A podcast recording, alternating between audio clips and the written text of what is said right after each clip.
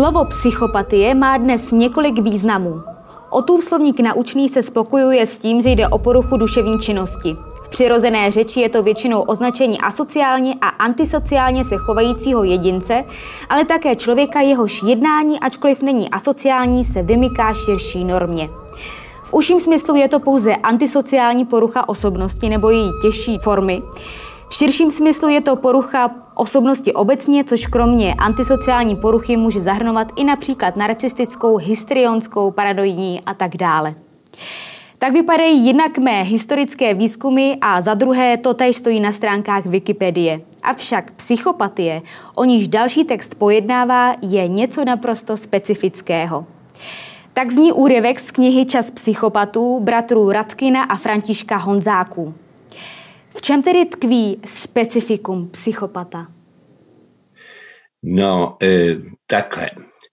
E, psychopat je z odborného hlediska dneska termín neobsazený, jo? protože my jsme ho sice měli v učebnicích, ještě když jsem chodil do školy a ještě dlouho potom, ale pak se e, vyřadil z, e, z klasifikačního a diagnostického systému e, psychiatrického to, co bylo označováno za mýho mládí jako psychopatie, se dneska jmenuje eh, porucha osobnosti. A psychopat je tím pádem uvolněn pro běžný hovorový eh, jazyk.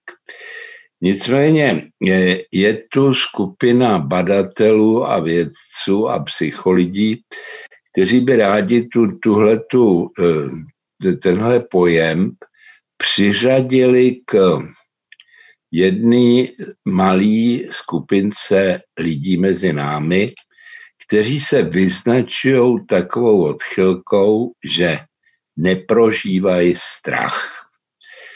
A když eh, můžu ještě předvést tedy naši gramofonovou disku?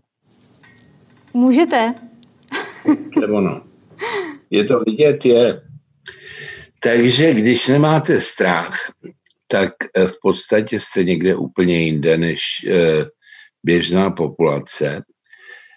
Jenom si představte, že vás teď naprosto pustil strach, ne, neznáte, co je to tréma, netřepou se vám ručičky, když máte jít otevřít eh, kasu nebo tak. Čili ten psychopat podle téhle klasifikace je člověk, který eh, z našeho pohledu je tak trochu marťan. Eh, protože i v té komunikaci eh, se chová úplně jinak. Většina těch psychopatů je sociálně naprosto nejzdatnější, co, co potkáte během dne a řada maminek, když tohle vidí, tak by tohle to chtěla pro svou dcerušku jako ženicha a běda, když se jim to povede. Protože to mimikry, to sociální mimikry je úžasný a ten psychopat, dokud mu e, jako věci jdou tak, jak on chce, tak e, je to jeden z nejlíbeznějších a nej, nejúžasnějších tvorů na zemi. Když mu to nejde, tak e, se chová jako predátor, protože když vy nebudete mít strach, tak eh, pojďme si říct eh, něco málo o, o mozku. Můžeme? Můžeme, určitě. Nebo počkejte mi ještě, Takže... ještě chvíli. Uh, já bych vás ještě ráda představila, než budeme pokračovat v našem, no. našem hovoru. A ráda bych teda představila mého hosta, psychiatra Radkina Honzáka. Krásný den. Dobrý den, děkuji, dobrý den.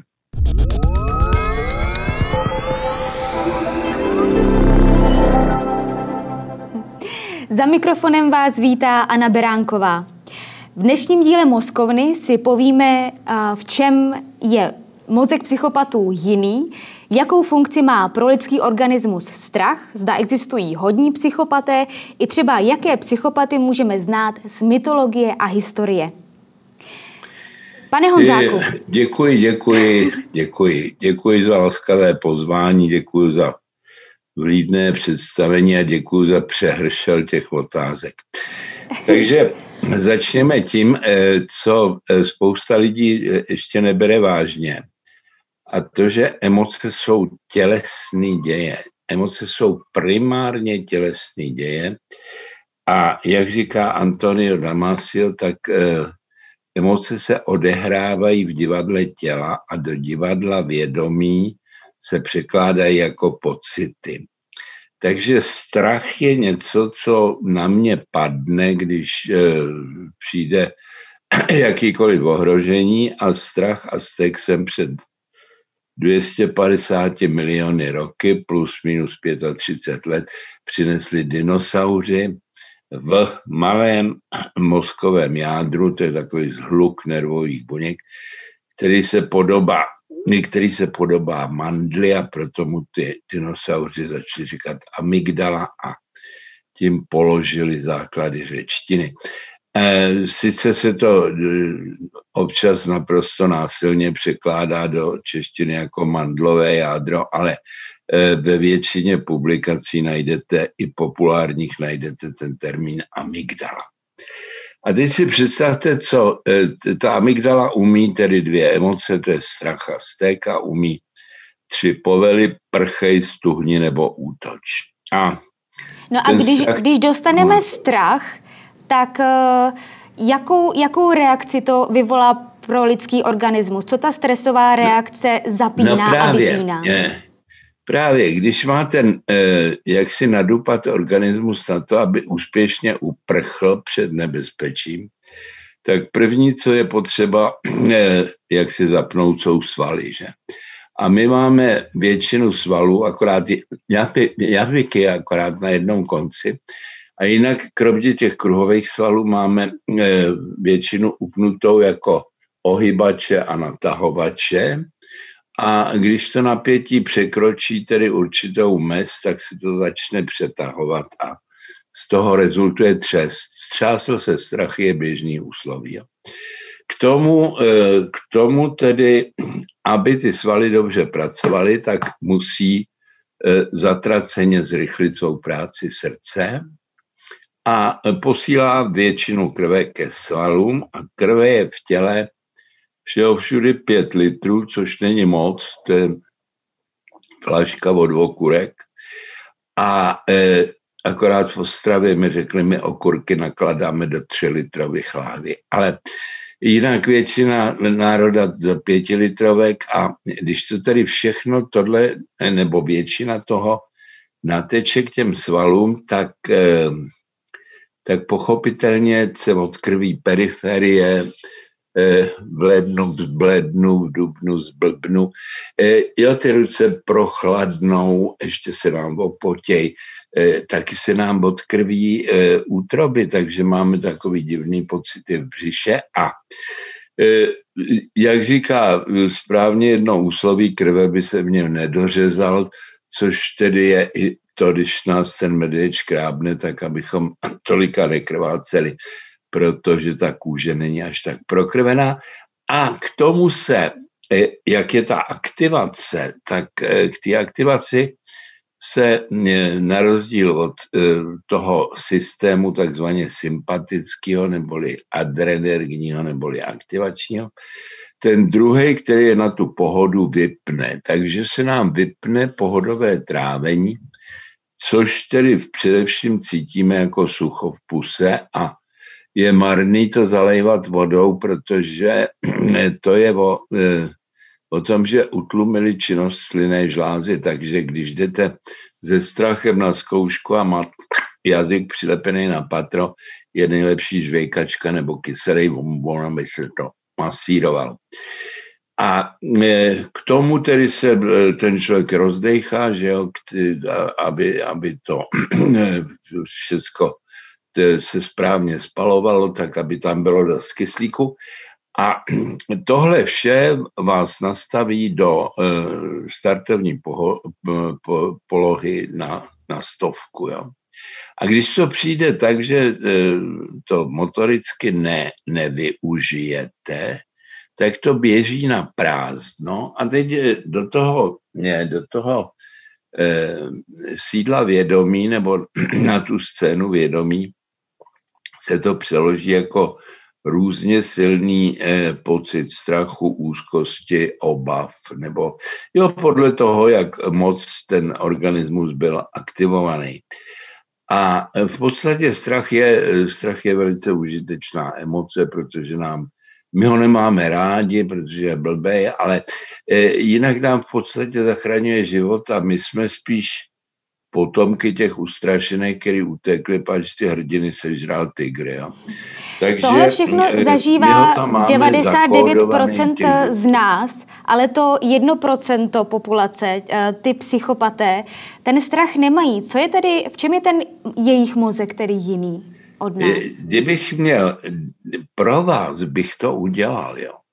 Kdybych měl dost eh, jako pilku po ruce, tak já si takhle rozříznu hlavu a ukázal bych, co tam chybí eh, těm lidem a sice jim chybí eh, populárně řečeno spojení mezi tím centrem strachu, mezi tou amygdalou a tím uvědoměním, co máme tady. Jo, takže oni sice eh, jako reagují nějakým způsobem na to nebezpečí, to je takový to instinktivní reagování, ale oni si ten strach neuvědomují což se dá mm, demonstrovat velice jednoduše, když dáte na zem metr široký prkno, tak po něm projdeme všichni, pokud nejsme zrovna pod vlivem. A když to prkno vytáhnete do pětimetrové vejšky, tak my se tam budeme plazit po koleno a oni půjdou, i když se to bude hejbat a houpat. Čili oni je, jako každý z nás umí trému, každý z nás umí to, když se tedy strachem roztřepal, tak tohle oni nemají. Tím pádem e, na jedné straně jim chybí taková, e, taková ta brzda, jo. Protože když my dva se začneme domlouvat, že půjdeme udělat banku, tak e, budeme mít celou spoustu takových různých ale obav a toho a když si budeme kupovat ty, ty černý punčochy na ten ksich, tak už se nám takhle budou třást ruce. Oni ne, tak jdou a udělají. A protože se jim ty ruce netřesou a, a nepotěj a nefuni u toho a nechce se jim čurat, tak v podstatě oni podávají roboticky dokonalý výkon. Takže to je automaticky už vynáší nahoru i s tou sociální, eh, s tou sociální dovedností. A protože ten, my jsme, my jsme sociální tvorové, takže sociální tvorové mají velice, velice silný zájem, aby eh, jak si informace o možném nebezpečí se šířila co možná rychle, aby se celá smečka zachránila nebo tlupa.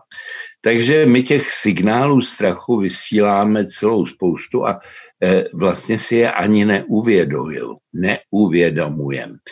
Takže například pod strachu smrdí úplně jinak, než eh, pod, eh, po tom, když sekáte dříví, což dobře umějí zvířátka, když jdou na jatka, tak to tam čuchají, že jo. A eh, my, my tedy ty čichový věmy až tak moc nevnímáme, ale to všecko jsou informační kanály, kterými tak nám jde, čili ten člověk se dostává velmi automaticky na pozici Eh, vůdce, jo, protože je okouzlující, je, eh, je pracovně výkonný, je ochoten rozhodovat rychle v nebezpečných situacích a ne, nezatěžovat se, jo, vyjde to, nevíde to, je Ježíš Maria, co kdyby. Jo, ty on do toho prostě jde a teď si vemte, že my máme dvě třetiny blížních, který eh, přímo si volají po jakýkoliv autoritě. Čili když se takováhle osobnost objeví, tak okamžitě, okamžitě ovlivní eh, velkou část populace a ty, ty dovednosti a tohle je vynese nahoru jak bubliny ve vodě, takže se velmi snadno dostávají do čela do čela v jakýkoliv eh, aktivitě, kterou, eh, na kterou se vrhnou. Většinou se nevrhají na to, že dělají zdravotní sestry nebo něco podobného, ale vrhají se na to, že dělají vedoucí a když si dneska vemete, inzerát, na kterém nějaká taková ta, ta velká firma hledá místo manažeru, tak to je prostě inzerát, který je stavěný pro toho psychopata, i když slovy obratnějšími a musí být rozhodný, musí být flexibilní, musí být e, e, sociální dovednosti a to, tohle všechno. Takže to přímo e, přitahuje ty korporátní, ty korporátní funkce, přitahují tyhle ty lidi. Já se vás ještě právě zeptám na ty profese. Vy jste zmínil, že psychopaty zřejmě s nulovou šancí najdeme mezi zdravotními sestřičkami a zřejmě tedy i eh, v profesích, které nabízejí nějakým způsobem pomoc. Eh, kde všude najdeme tedy ty psychopaty? Eh, ještě jsme nedokousli kus té vaší předchozí otázky tady panuje takový lidový přesvědčení, že když řeknete psychopat, že to musí být tedy ničema eh, potenciální brácha, eh, jaksi člověk, který je asociální, antisociální.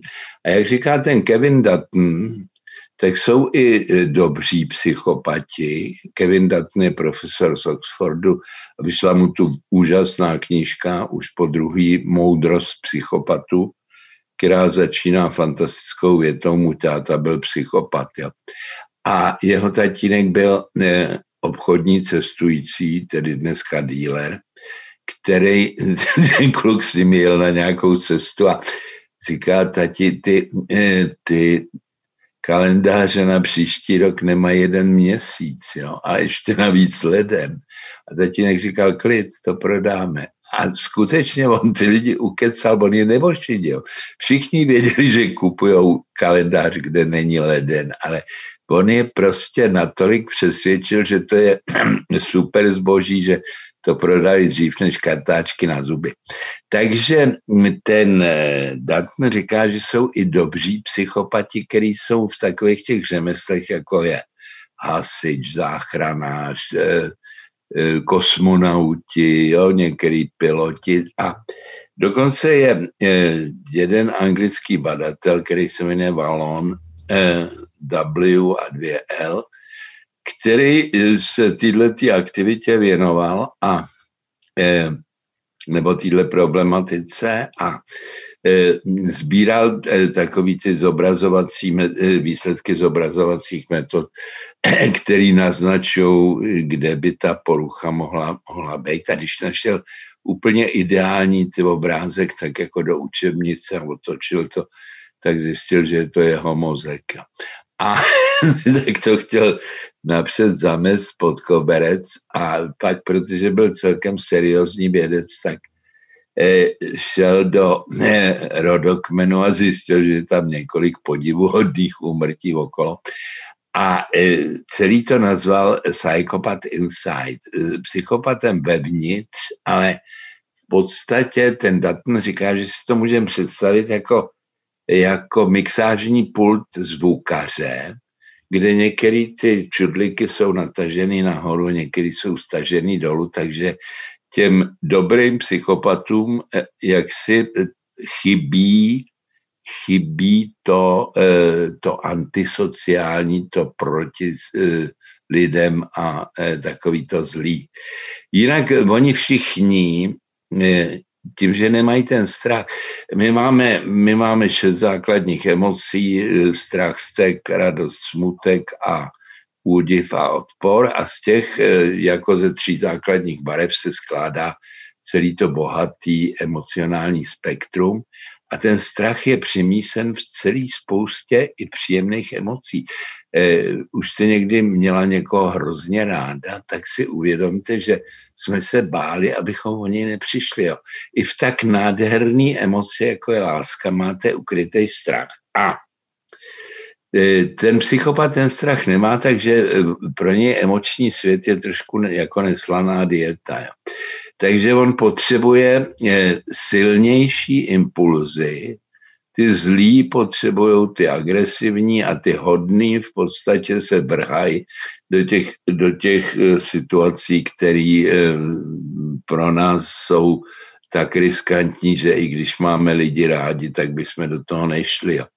Čili e, my je najdeme v té, v té dobré skupině, je najdeme mezi neurochirurgy, hasičema, záchranářema, vojákama, astronautama, letcema a v té zlý nebo potenciálně škodlivý jsou to ty, ty co k, k, e, kvedlají s penězma, s mocí a se zbraněmi a s drogami. Že jo? Takže těch jako vysloveně zločinců, kteří se dostanou za mříže, je, je pouze jako pětina, to jsou většinou ty super nezdrženliví a blbí.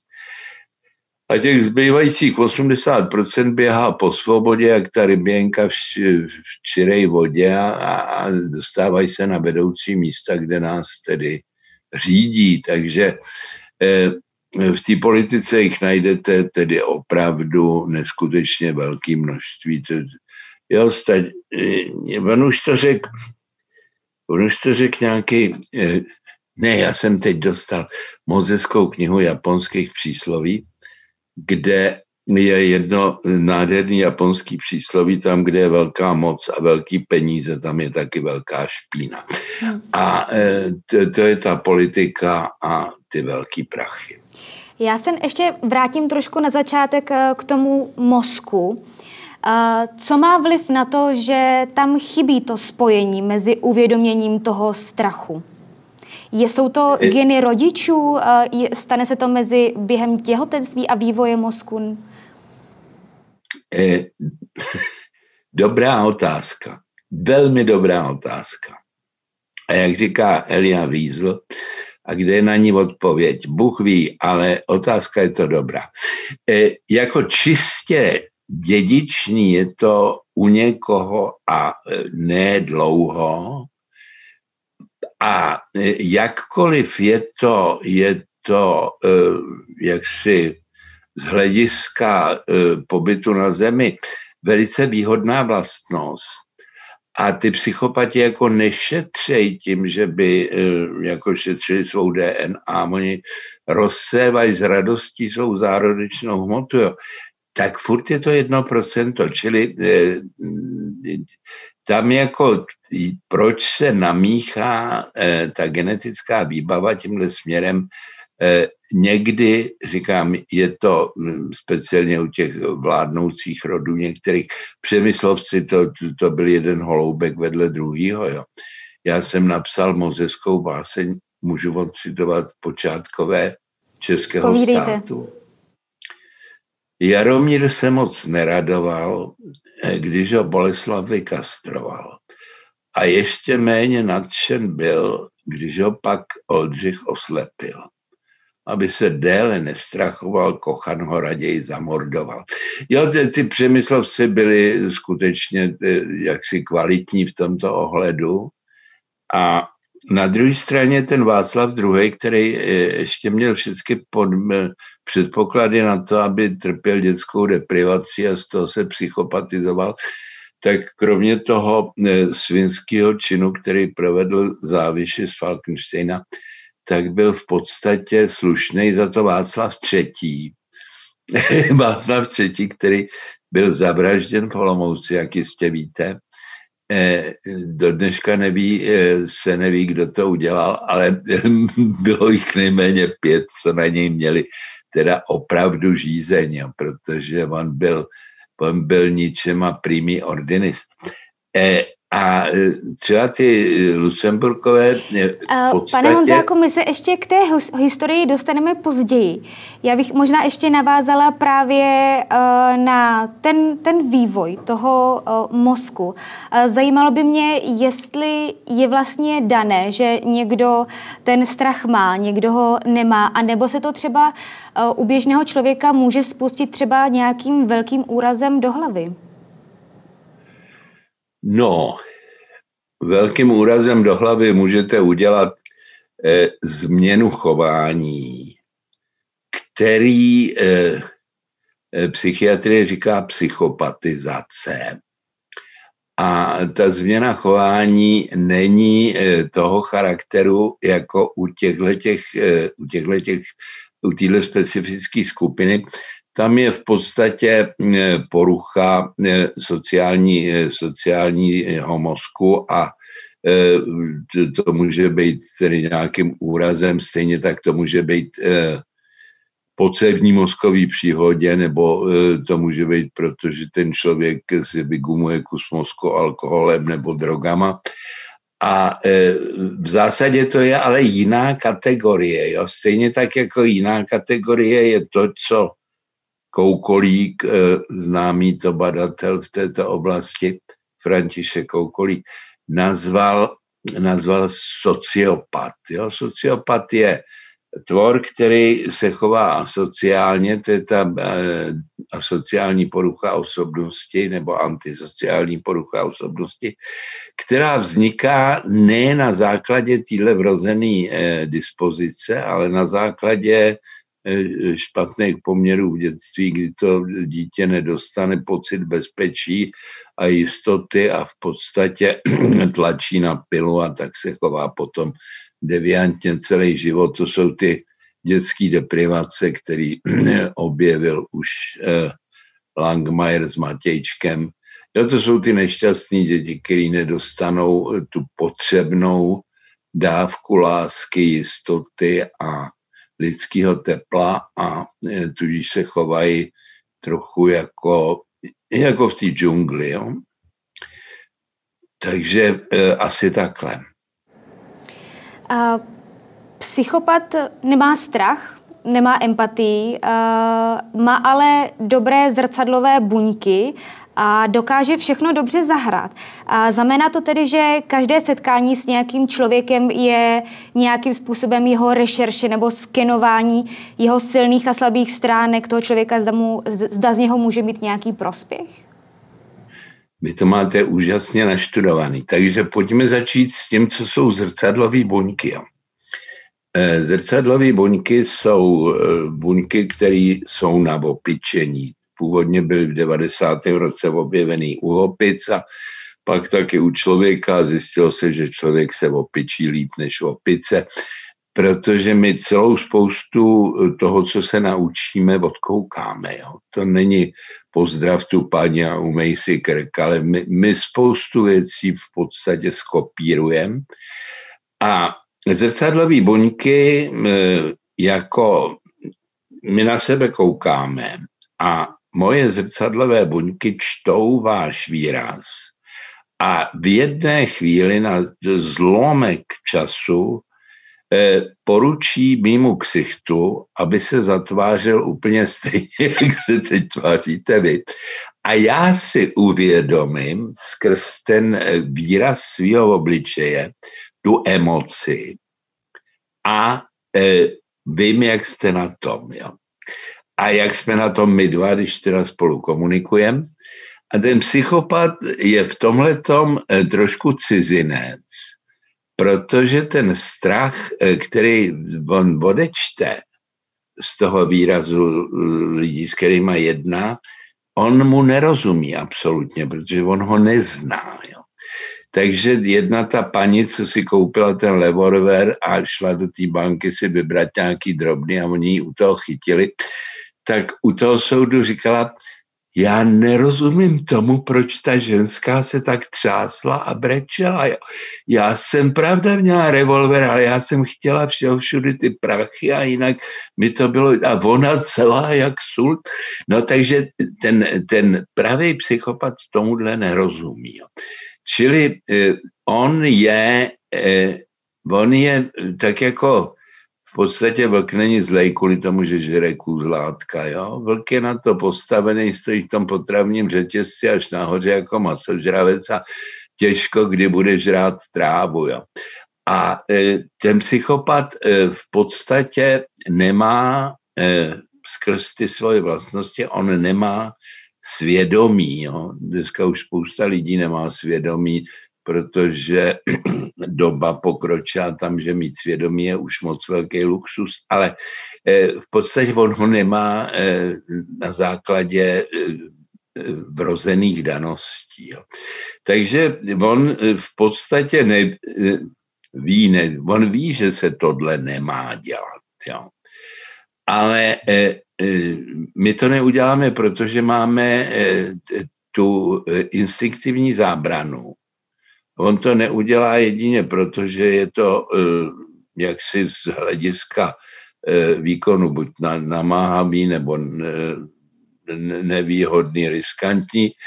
A eh, proto se taky nedostal, eh, ačkoliv tato diagnoza je jediná psychiatrická diagnoza, kterou můžete potvrdit, tak do těch posledních klasifikačních systémů, které vznikaly před pár roky, ačkoliv se tam snažili teda to propašovat, tak on se vůbec nedostal. E, a je to zdůvodněný tím, že mm, takový ty opravdu ty saďouři a ty, ty, ty, ty, který baví vraždit, jo, protože to je docela dobrá zábava. Já nevím, jestli e, kolik lidí se zatím zabila, jo, ale ty, ty mají za sebou desítky těch, těch pozabíjených tak eh, ty by se vymlouvali na to, že mají psychiatrickou diagnózu a že jsou tedy tím pádem nepříčetní.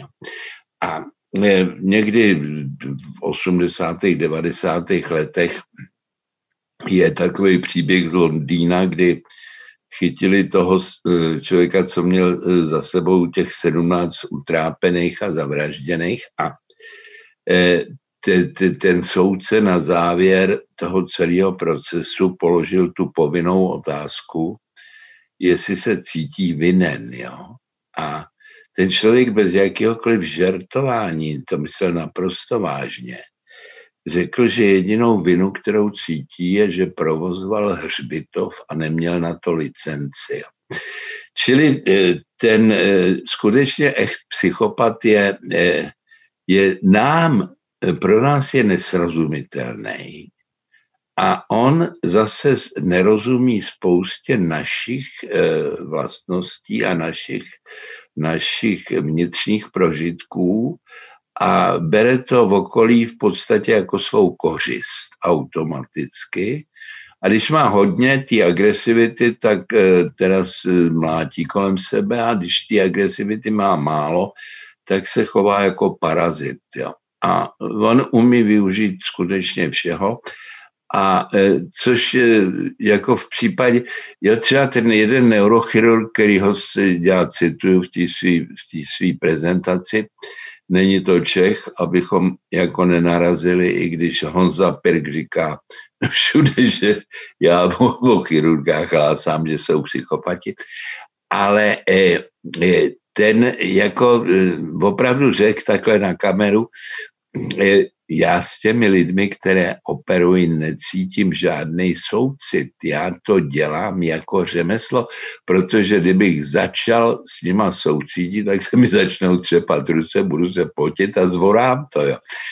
A e, on to neřekl takhle až do konce, ale v podstatě tak to, tak to vysnívá. Čili eh, ty, ty zlí dělají eh, dokonale to zlo a ty dobrý zase dělají opravdu dokonale, protože Armstrong, když přistával na měsíci, tak to nebyla vůbec žádná sranda. A jak říká ten Dutton, eh, byl to velký krok lidstva, ale mohl to být velikánský malér. No. Po čem psychopat touží? Jaký je motiv jeho činů? Jaký je motiv jeho činu zisk. E, my všichni, jako jsme, e, podívejte, existuje nějaký, nějaký sociální žebříček a my všichni jsme radši na těch vyšších špriclích, protože agrese padá dolů ve stylu padajícího výkalu, že a e, čím výš jste, tak tím méně toho na vás napadá. A takže on eh, v podstatě po tom sociálním žebříku stoupá víceméně automaticky a eh, to, o co mu jde, je to tež, o co jde nám všem, to je pocit bezpečí, jistoty a uspokojení a v podstatě on na to má lepší sociální vercajk, než máme všichni my ostatní. A tak mu to Když už narazíme eh? na toho zlého psychopata, tak... Tak pryč. První rada je pryč, pryč. ale když už, Kuty, když je to třeba rodinný příslušník... Nebo... On, tak nemáte šanci. Dokud, eh, dokud jako budete klapat podle eh, jeho not, tak eh, jako všecko půjde. Dokud, vás, dokud ho nepřestanete bavit a nepůjde se vzrušovat někam jinam. Ale jakmile byste začala klást stéblo přes cestu, tak eh, v podstatě on si s váma poradí velmi rychle. A teď oni mají, oni mají vzácný dar a to je patologická lhavost. Jo. Patologická lhavost je, že se umí vylhat ze všeho a eh, já, eh, mě vyprávěl jeden psycholog, který vystupuje jako soudní znalec u těchto věcí, jak ten psychopat je schopný přesvědčit soud, že ta jeho zmlácená manželka si sama mlátila hlavou vozeť, aby ho znemožnila. A jakkoliv se to zdá na první pohled každému přitažený za vlasy, tak ten soud mu to sežere.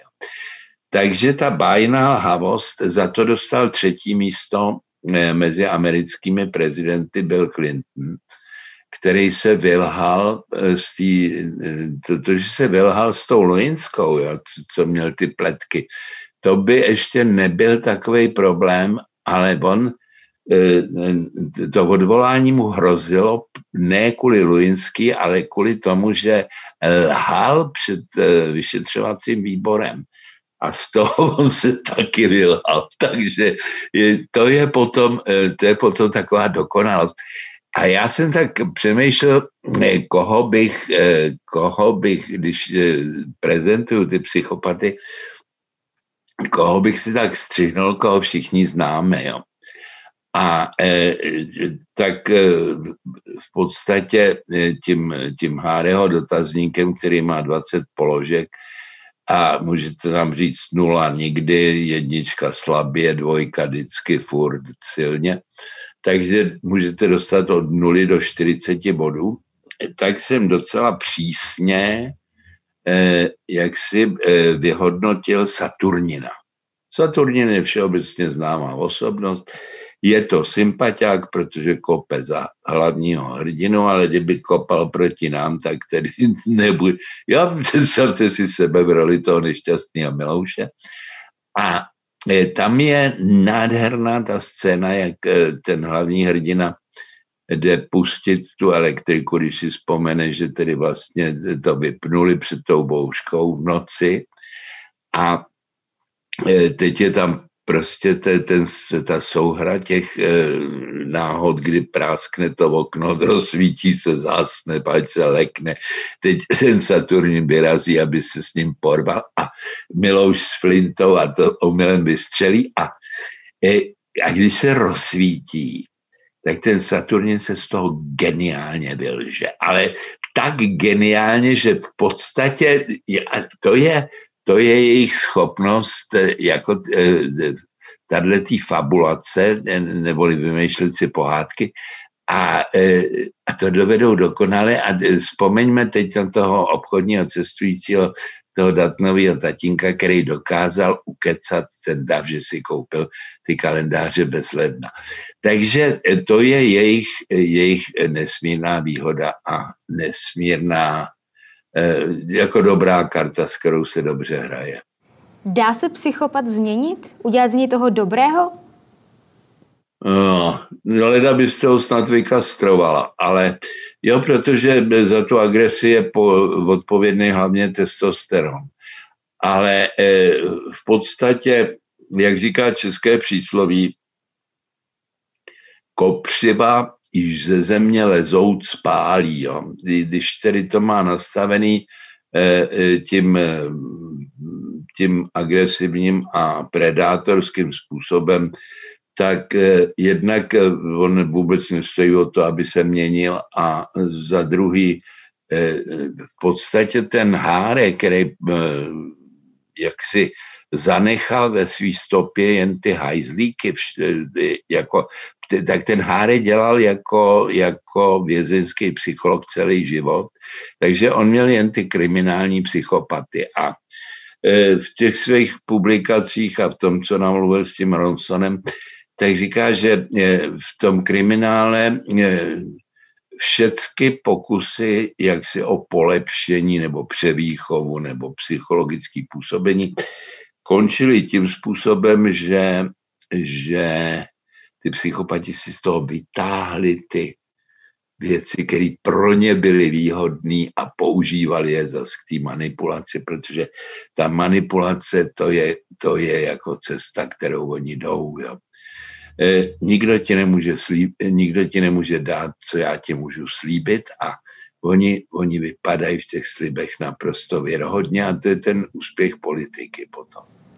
Já vám teď přečtu úryvek z vaší knížky Čas psychopatů. Občanská společnost s mnoha gravitačními centry dává možnost volného združování na řadě míst, kam člověk patří a současně něco ví i o dalších spoluúčastnících. Lidé se znají a s takovou skupinou se hůře manipuluje. Proto všichni diktátoři dávají přednost davu, který nemyslí. Je tedy klíčem k tomu, aby společnost neměla v čele psychopata, eh, vzdělání pro každého a nějaká společenská pospolitost a naslouchání, nebo co všechno můžeme udělat pro to, abychom jako společnost nepřebírali to, co je nám cizí a co by nám mohlo škodit? No, my bychom měli eh, v podstatě eh, převzít víc odpovědnosti za své životy a za své okolí, což eh, jako vám nabízí ten stát. Jo? Když si vezmete posledních 100 let, tak, nebo 150, tak zjistíte, jak vypadala ta společnost před těma 150 roky, kdy eh, rodina si rozhodovala o řadě věcí sama a dneska v podstatě vy se, eh, vy se nemůžete mm, eh, pohnout, aniž by tam bylo nějaké nařízení, omezení a na druhé straně dotace. Jo. Takže to, to státní řízení z nás dělá takovou, takovou tu spohodlnělou smečku, Eh, krásný je ten, eh, ten eh, song od Jana Buriana, když toho kanárka pustí z klece, tak on je absolutně, absolutně k ničemu, protože v té kleci měl všecko, že jo, zobání vodu a bezpečí. Takže větší ochota převzít odpovědnost za svoje životy a svoje okolí a větší ochota myslet. A teď v souvislosti s tou, s tou pandemí se vynořil takový takovej termín úplně nový, termín eh, eh, infoderma. Infoderma, taky, já jsem to slyšel před 14 dnama poprvé. Infoderma je to, že vy jste zaplavená takovou spoustou informací, že jenom probrat, jo, co, co jako zní věrohodně a co je úplná blbost, je e, nesmírně obtížný. A e, protože se, e, protože se vždycky líp prodávají noviny, v kterých je vražda, než noviny, v kterých jsou dobré skutky, jak nějaký skautík převed babičku přes ulici a nic se jim nestalo, když to zamordovaná babička je, je v podstatě ke koupi, tak eh, ten náš mozek jako tomuhle dává přednost, protože on, mozek není postavený na to, aby aby si odškrt, teď je pohoda. Jo. Mozek je furt nastavený na to, odkud něco přiletí, takže e, ty noviny s těma vraždama vlastně bere jako takový trénink v té době, kdy jsme pohodoví. A e, tím, jak e, v podstatě to na vás teče od rána do večera. Já když jsem měl na ty, na ty různé požadavky, takovou tu, co dělat v té v pandemii, aby člověk úplně nezblbnul, tak první, co tam bylo, bylo vypnout televizi a e, dát si zpráv pět minut denně, jo, protože jinak, jinak je to skutečně eh, o to, že eh, se ta společnost velice snadno zmanipuluje. A jako výchova k kritickému myšlení. A to znamená nepřebírat každou pitomost, kterou vám řekne nějaká pseudoautorita. My jsme, my jsme takový dost eh, jaksi v tomhle tom generalizující, že když máte autoritu, eh, jednak těch, eh, jak jsem říkal, ty dvě třetiny tu autoritu jako potřebují víc jak prase drbání a bez ní jsou bezradní. A teď vy máte třeba autoritu v oblasti muziky. Jo, skutečně vynikajícího muzikanta, vynikajícího kritika. A teď je známý. Jo, prostě náhodou ho to vynese a teď ho zvou tamhle do toho e, a, a on napřed pohovoří tedy o operách a potom o symfoniích a oni se optají, co myslí o tom, kam by se mělo investovat a on jak je prostě zaskočený, tak řekne, že by se mělo investovat tam a tam a tomu ta větší půlka, jak mají rádi eh, matematici, naprosto sežere, ačkoliv on tomu rozumí jako za Petr Želio. Jakmile se stane někdo tou autoritou, tak eh, sežral, jak, jak se říkávalo, Šalamouna, Šalamouna i ze vším všudyš a, e, e, a lidi mu skočí na špek. Jo. Když, si vemete, e, když si vemete volební výsledky, tak vidíte, jak si uprostřed toho volebního období toto zklamání z toho, jak nás, jo, ten v parlamentě to musí vypnout, pač tam vynášejí policajti poslance, který se chová jako debil. A, eh, ja, a on bude zase zvolený, protože je to frajer. To je, to je chyba. My se teď podíváme do mytologie a do historie, kde tam najdeme psychopaty. A nejdřív tedy... nejdřív, nejdřív se podíváme uh, k bohům a do mytologie. Já bych vždycky řekla určité určitou tu postavu, určité to jméno a vy byste mi řekla, jako čím, čím vlastně je uh, psychopatický. No. Uh, tak uh, bohyně Apaté. E, počkejte, čím ona se vyznačovala? Bohyně lží a klabu. Jo, tahle, no určitě, ale já myslím, že začnete tím Sisyfem, ale jo. Je poté? To je v podstatě, a dokonce ona chudinka nemá nikde ani voltáře, jo, proto, protože mě to zase hned nezapálilo. A nebo jich má teda desítky takových malých. E, pak byla ještě ta, co hodila to jabko e, těm, e, jak tam byla Héra a Afrodita a e, Palas Athena a oni na tu svatbu nepozvali a ona tam hodila to jabko které jako patří tí nejkrásnější ženě a ten Paris se měl rozhodnout a nechal se nachytat na tu Helenu, který měl po pěti letech, Helenu eh, Spartskou, že jo, který měl po pěti letech už plný zuby, protože tedy zavinila válku, která trvala deset let. Eh, ta řecká mytologie je krásná, protože ty bohové měli všechny necnosti lidský a e, Zeus třeba nebyl určitě e, takový ten typický psychopat, který by neměl strach, protože před tou hérou se občas skovával a převlíkal za nejrůznější e, jiný stvoření, ale kdo tedy skutečně asi toho strachu moc neměl, byl Odysseus. Že? Odysseus, který, já teď si vemte, že jako vymyslel ty fígle na tu troju, ale to je dobrý. A, a od té troje ty kamarádi byli za šest neděl doma a jemu to trvalo deset let. A z těch deseti let sedm let strávil s tou, s tou uh, nymfou ne, na tom ostrově, na tom ostrově tam dole pod Sicílií, E, údajně měli spolu čtyři děti a po těch sedmi letech se mu začalo stejskat po vlastní manželce, tak se vydal domů. A, e, a jako ESO mezi nimi je ten Sisyfos, který byl v skutku hajzl e, první třídy, který jaksi neváhal dělat, dělat opravdu skutky, které se nedělají. A mně se moc líbí, že česká vědecká společnost, taková samozvaná, si po něm vzala jméno, takže ten spolek Sisyfos Eh, jako nevím, jestli je tak prolhaný nebo tak ničemný, nebo proč, proč, si ho, proč si ho vybrali.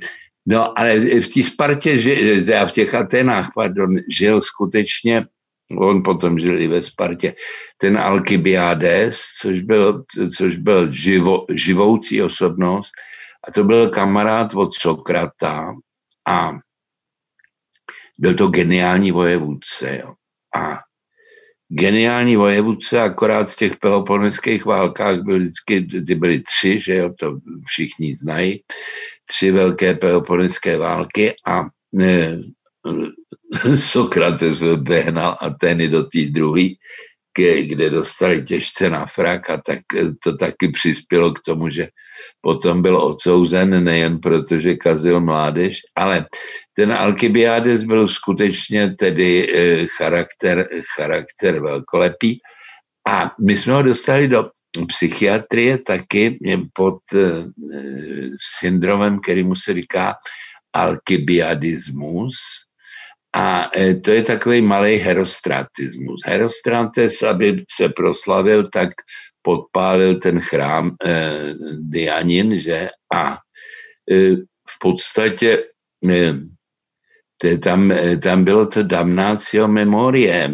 Jo, řeklo se, že o, o Herostratovi se nikdy nebude mluvit, aby slavnej nebyl, ale jak to tak bývá, někdo byl ukecaný a po čase se to vyneslo. Takže o tom Herostratovi se to ví. A ten Alkybiades, aby, aby se o něm mluvilo, když bylo to meziváleční období, tak usekl svému psovi ocas. Jo. Takže to bylo tak, takový první kupírování psa v historii a takže my máme alkybiadismus, což je takový malý herostratismus. Já se teď přesunu na sever v mytologii a zmíním jméno Loki roky. To byl, to byl, to, to, to, skutečně to, to byla pomilování hodná bytost a taky za to má ty tresty, že tedy e, v tom podsvětí na něj je přikovaný a kape na něj ten jed a e, ta jeho hodná manželka to vychytává do nějaký misky a vždycky, když tu misku jde tak on řve tak strašně, že je to zemětřesení. A e, to bylo, e, já nevím, dneska už nikdo nezná, nikdo už moc nečte starý pány, básníky, ale Viktor Dick, Viktor Dick e, napsal takovou sbírku Budhyče a smíření a tam je jedna taková další jako skladba, kdy, kde ty strofy končí radost ze zla úhrnem. Jo? To, je, to je prostě to páchání toho zla, kdy ten chudák psychopat tohle potřebuje, jo, vám stačí, eh, dejme tomu, eh, k tomu, aby, abyste se eh, trošku bála nebo trošku zasmála, vám stačí český komik a, nebo český herec, který předvede, jak, jak se, se bojí. Jo. A, a těm psychopatům tohle nestačí, takže oni musí dělat ty velkolepý kousky a ten Loki nám zavinil teda smrt boha slunce, že? A protože ten, ten Balder, což byl severský bůh slunce, e, byl nezranitelný eh, prostě všim s výjimkou Melí. Eh, I Melí to byla taková opravdu kultovní, kultovní bylina, jak na tom severu, tak eh, u, u těch u Keltů a a my ho taky si dáváme na Vánoce pro štěstí, ale to jmelí tedy na něj mělo to a teď, jak, jak se dokážou bohové blbě bavit, jo.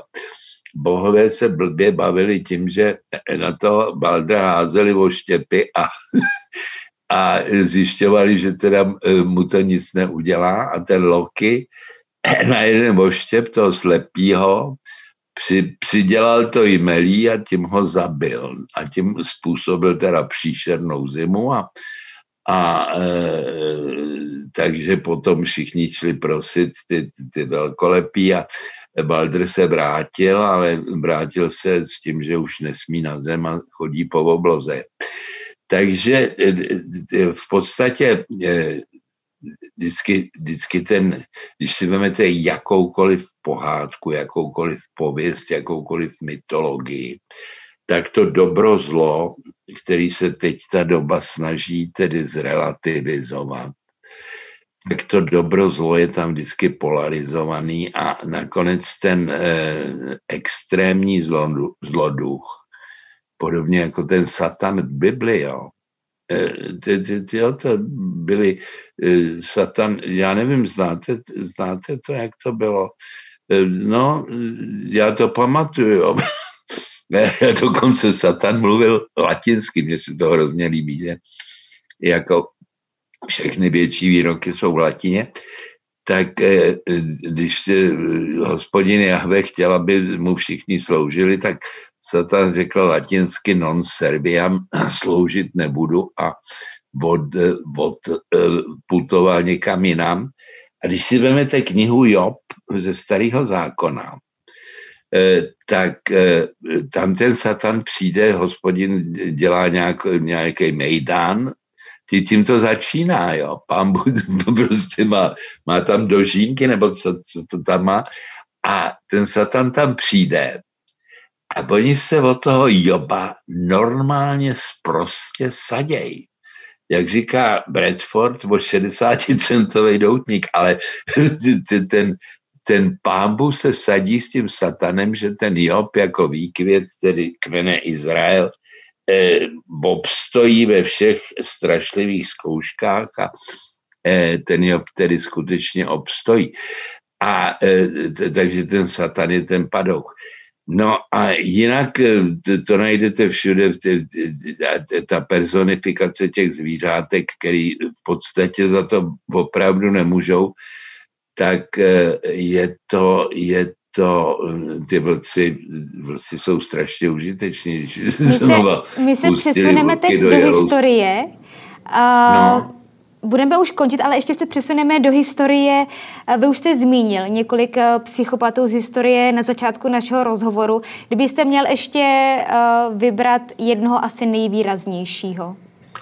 No tak eh, psychiatři euroamerický se shodli na tom, že evropské historie je to Jindřich VIII. Ten jako stojí na tom pomyslném stupně vítězů a E, a to nejen proto, že tedy e, z některých manželek udělal dvě půlky nestejně velké, ale e, on jako i jinak byl pěkný hajzl a když já dostávám velmi často otázku, jak je to s dámami v této oblasti ve vztahu k mužům, tak ono je to jedna ku jedný. Těch psychopatek je stejně, jenže ty holky nemají ten testosteron, respektive mají, ale málo.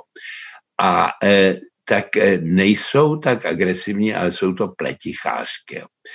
Ale e, já jsem našel jednu takovou opravdu tu, tu, tu super hrdinku, která lítala z Luftwaffe za Hitlera a e, já už nevím, jak se jmenovalo zase, protože jména nejsou moje, moje silná strana, ale ona s, s nějakým tím, e, protože oni e, furt vyvíjeli rychlejší a rychlejší letadla, takže ona lítala potom s těma, který vůbec nelítali na, na běžný pohonný látky, ale na nějaký tekutý vodík nebo co. A se rozmlátila, opravdu spadla s tím letadlem, nebo jí se střelili, já už nevím. A ona se vrátila znova, teda, že bude lítat a trénovala, takže chodila po hřebenu střechy. A, e, a to je ono, jo. Protože já, já jenom si představím, že bych měl bělec na žebříku, vyměnit tašku na střeše a už mi běhá mráz po zádech. A takže eh, klasickou takovou ženskou psychopatka, psychopatkou je Lady Macbeth. Jo? Ten Shakespeare je plný tedy nejrůznějších osobností, který eh, skutečně, aby byly dramatický, tak musí být velmi vyhraněný. Jo? Takže vy tam najdete, vy tam najdete toho v podstatě dobromyslného psychopata Falstaffa. Jo. Když si vezmete Jindřicha IV. jako Shakespeareova, tak eh, to byla, to, to byla Verichova touha zahrát si toho Falstaffa, protože on eh, v podstatě užívá toho života, aniž si dělá starosti. Jo. A to je eh, do jisté míry umění, který my mu závidíme. Jo. Takže ten Dutton, již zde jednou zmiňovaný, eh, zal, eh, napsal s takovým kamarádem, který, který se ne, Hergot, jak on se jmenuje, to je jedno, napsal tu druhou knihu, která tu vyšla, Rady dobrého psychopata a ten mně se tam eh, vloudil Ed McBain, ale ten to nebyl. Eh, a to bylo dítě, který našli eh, ve třech dnech nebo čtyřech dnech jeho života na igelitové tašce na schodech jednoho londýnského kostela. Ještě navíc to bylo na konci prosince a ten jeho vývoj šel tak, jako že se nabízelo, že z něj bude pěkný kvítko. A on měl takový štěstí, eh, on měl štěstí, že v 16, že toužil lítat. A eh, už byl v nějakém gangu dorosteneckém, jako dobře měl tu kariéru našlápnutou. A eh, on se všech 16 dal k armádě, takže on nebyl ten čistý psychopat, on byl ten sociopat, jo, který měl to, to, to blbý dětství. A on se dal k té armádě a v té armádě tedy eh, ten styl a ta kázeň ho přivedli k tomu, že eh, se dostal do takové té jednotky SAS, což je e, něco jako naše urna, jo, ale e, ještě vejš bylo to v té armádě. A to, že nebyl asociál, e, vypráví o něm to, že že eh, je, když byla válka v zálivu, to ještě ani vaše maminka nebyla na světě, to byl rok 1990, tak eh, eh, válka v zálivu, tak ty, ty nejrůznější arabský kmeny stříleli po Izraeli z těch arabských států rachejtle a opravdu dost jako nebezpečně. A teď zase ty spojenci v tom zálivu eh, ne, si nemohli lajsnout tím bombardovat území, eh, protože to byli vlastně spojenci, ale umožňovali to. Tak oni tam schodili ten výsadek, který tenhle ten člověk ved a výsadek měl smůlu, že spát asi 12 metrů od pasáčka kos. A ty kluci říkali, hele, podříznem ho. A tenhle ten jejich velitel řekl, my jsme SAS, my nejsme SS. No a dali se na útěk, eh, takže nakonec chytli a měli průser. Ale v podstatě eh, tohle je o tom, že ta asociálnost tam nemusí být při té extrémní odvaze a extrémním jaksi bojovém umění. Jo. Pane Honzáku, eh, jsme téměř u konce našeho rozhovoru, ale ještě předtím tu mám... Tři... Na vás se hezky kouká. Děkuji. Eh, mám tu ještě tři takové mozkové otázky, které pokládám každému hostu, tedy i vám a poprosím vás jenom o krátkou odpověď na každou z nich. Jaká informace o mozku je pro vás osobně nejzajímavější? No, podle mě je pro mě velice zajímavý, že některý lidi dokážou bez něj žít. Jo, to máte, máte jako kdyby jim chyběl, jedou na tu prodlouženou míchu. A, e, a jinak e, jako doopravdy je já se musím dožít ještě spousty let, jo, protože já jsem zvědavý, jak to, jak to všechno dopadne, protože ten rozvoj toho poznání je e, neuvěřitelný a když si vezmete, že teda s tím mozkem koresponduje ten eh, gut brain, neboli útrobní mozek, na který jsme přišli před 15 rokama, a eh, to jsou všechno společný řídící centra, tak to, to, to je šíleně zajímavý a, a jak je ten, jak je ten, ten vývoj úžasný. No. Co o mozku byste se chtěli ještě dozvědět nebo doskoumat? No, to, tak eh, koukejte, já na ten mozek nejsem až tak expert, já jsem spíš expert na duši a e, e, jako vřele doporučuji, já málo kdy doporučím konkurenci, jo, ale vřele doporučuju toho Horáčka, který vyšel asi před dvěma měsíci, ta knížka o vědomí a e, já bych, eh, já bych se chtěl dobrat eh, určitě toho, eh, jak je, jak je to možné, že z, z té blivaniny jo, vznikají myšlenky. A to, to, to ještě nikdo jako dost dobře neodpověděl, a čili to by mě hrozně zajímalo. Mimochodem, eh, pan Jiří Horáček byl hostem třetího dílu Moskovny, tak eh, i hned, jak si posluchači doposlechnou díl s vámi, tak si mohou ještě pustit díl s ním. Poslední otázka. Jakou knihu v souvislosti s mozkem byste doporučil našim posluchačům? No to Horáčka určitě. A potom asi před pěti, šesti roky tady vyšel Norman Deutsch, no, Norman Deutge, Norman Deutge a ta kniha se jmenuje eh, buď to i váš mozek se může změnit, nebo váš mozek se také může změnit, ale je tam mozek a změnit a váš. Jo.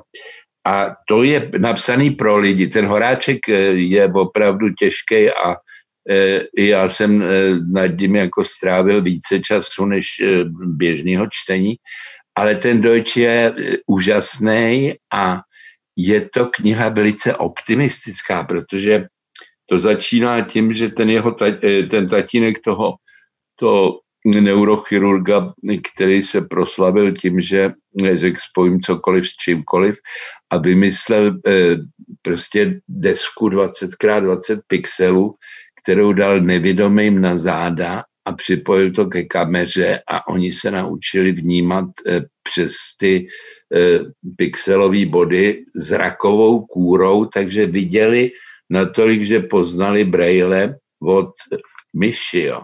To někdy ani já nepoznám.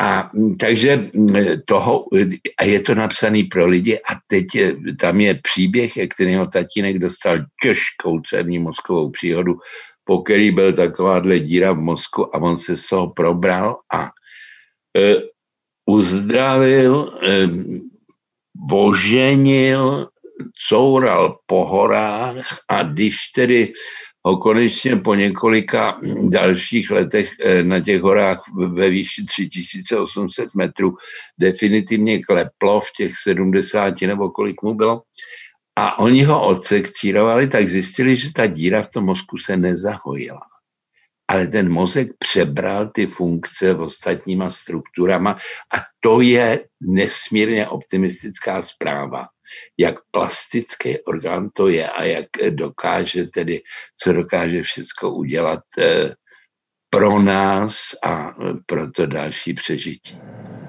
Říká Radkin Honzák. Já vám moc krát děkuji za rozhovor. Já děkuji za vaše laskavé pozvání a děkuji vám za váš krásný úsměv. Děkuji. Taky děkuji. Naschledanou.